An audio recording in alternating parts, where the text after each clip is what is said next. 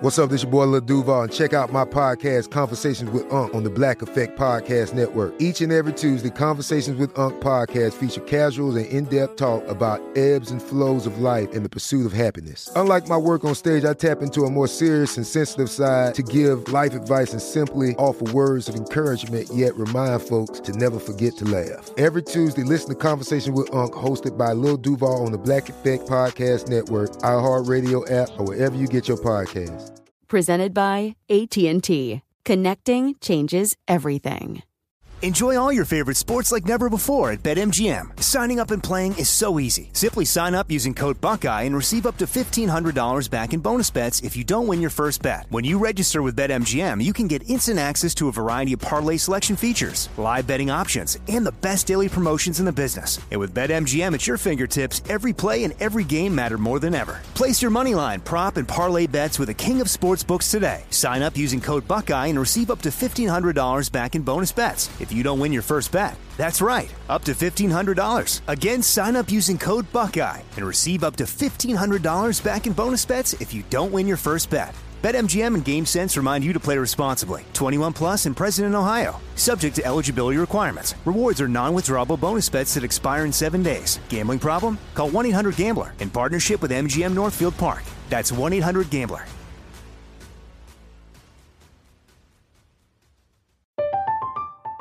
I'm Katya Adler, host of The Global Story. Over the last 25 years, I've covered conflicts in the Middle East, political and economic crises in Europe, drug cartels in Mexico. Now I'm covering the stories behind the news all over the world in conversation with those who break it. Join me Monday to Friday to find out what's happening, why, and what it all means. Follow The Global Story from the BBC wherever you listen to podcasts.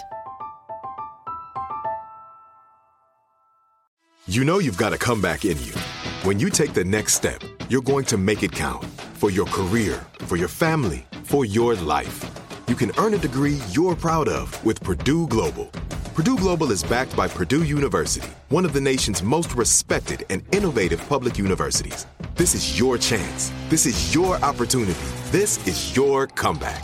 Purdue Global, Purdue's online university for working adults. Start your comeback today at purdueglobal.edu.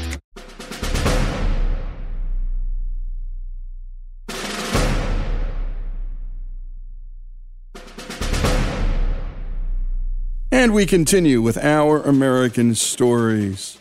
Up next, the story of how the Day of Infamy speech came to be. It happened on this day in history in 1941. It was Sunday afternoon on December 7, 1941, and President Franklin Delano Roosevelt had just finished eating lunch in his second floor study in the White House. He started to work on his stamp collection when the telephone rang. It was Frank Knox, Secretary of the Navy, calling to inform the president that the nation was under attack. The Japanese were bombing Pearl Harbor. FDR shouted, No! in a loud voice. The surprise attack on one of America's most strategic naval bases shocked the nation and the world. It would turn out to be the worst military defeat in American history killing 2,403 soldiers, sailors, and civilians. The Japanese damaged or destroyed 19 U.S. Navy ships, including eight battleships and more than 300 airplanes. It was the worst day of Roosevelt's presidency, and by all accounts, the worst day of his life. The state of world affairs was equally grim. Hitler and the Nazis controlled Europe and North Africa. England and Russia were hanging on for dear life. This was not Roosevelt's first brush with war. He was the Undersecretary of the Navy during World War I. He knew that this was no time for Americans to wallow in pity or despair. He had work to do. He had a nation to rally. Roosevelt's two speechwriters were in New York at the time of the attack on Pearl Harbor and did not help him with the most consequential speech of his presidency. He knew this speech had to be written by himself. Early that Sunday evening, he called in his secretary, Grace Tully, and dictated the first draft without hesitation or second thoughts. It was concise, it was clear. Roosevelt understood the speech had to match the moment. Then Roosevelt began light editing, making just a few crucial changes by hand. The most important was the substitution of one word that changed the nature and character of the speech. The original draft read, A Day That Will Live in History. The edited and final version read, A Day That Will Live in Infamy, providing the speech its most famous phrase and giving birth to the term the Day of Infamy speech, which he delivered to a joint session of Congress in the early afternoon of December 8, 1941. The speech was a mere 518 words and lasted just six and a half minutes. It was simulcast on radio across the country. This was, of course, before television and cable and the internet. An astounding 81% of Americans gathered around their radios to hear the president's address, the largest audience ever compiled in American history. Within an hour, Congress voted to declare war on the Empire of Japan. The vote was 82 to 0 in the Senate and 388 to 1 in the House. Montana Representative Jeannette Rankin, the first woman ever elected to Congress and a lifelong pacifist, was the lone no vote. When Germany and Italy declared war on the United States just a few days later, the United States quickly reciprocated. America was at war once again. Here is the Day of Infamy speech as it happened in the early afternoon of December 8th, 1941. Yesterday, December 7th, 1941, a date which will live in infamy. The United States of America was suddenly and deliberately attacked by naval and air forces of the Empire of Japan. The United States was at peace with that nation and at solicitation of Japan, still in conversation with its government and its emperor, looking toward the maintenance of peace in the Pacific.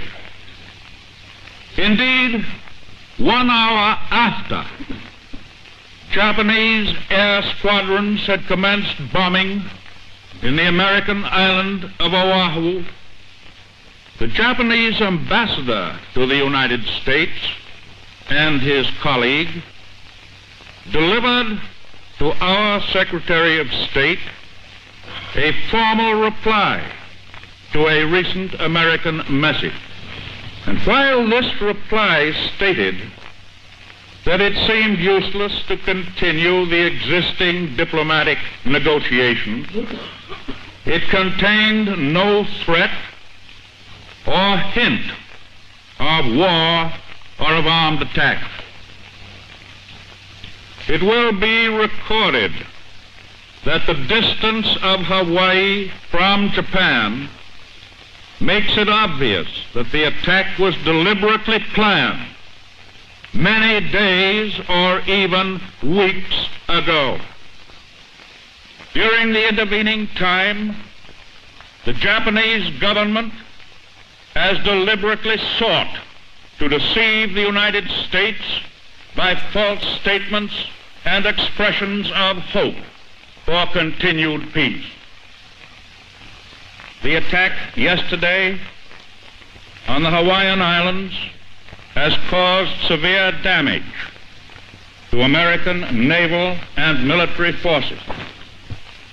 I regret to tell you that very many American lives have been lost. In addition, American ships have been reported torpedoed on the high seas between San Francisco and Honolulu.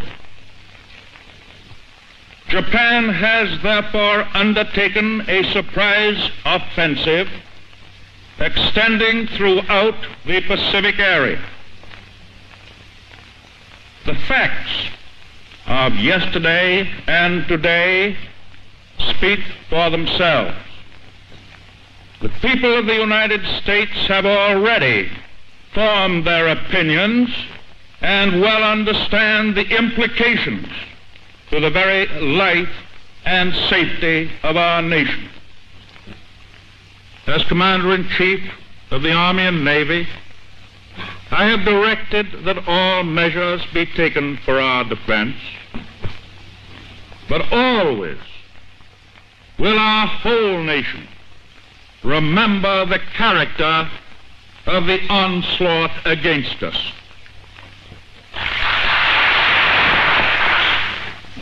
No matter how long it may take us to overcome this premeditated invasion, the American people in their righteous might will win through to absolute victory. I believe that I interpret the will of the Congress and of the people when I assert that we will not only defend ourselves to the uttermost, but will make it very certain that this form of treachery shall never again endanger us. Hostilities exist. There is no blinking at the fact that our people, our territory, and our interests are in grave danger. With confidence in our armed forces, with the unbounding determination of our people, we will gain the inevitable triumph, so help us God. I ask that the Congress declare that since the unprovoked and dastardly attack by Japan on Sunday, December 7th, 1941, a state of war has existed between the United States and the Japanese Empire. And that rousing applause, well, that wasn't just in the chamber. Americans across the country were applauding in front of their radio sets. I know because my mom told me the story. She'd been listening herself in West New York, New Jersey, with her family and several others. It was a moment she told me she'd never forget. With confidence, FDR said, in our armed services, with the unbounding determination of our people, we will gain the inevitable triumph so help us God. The story of the Day of Infamy speech, how it came to be, here on Our American Stories.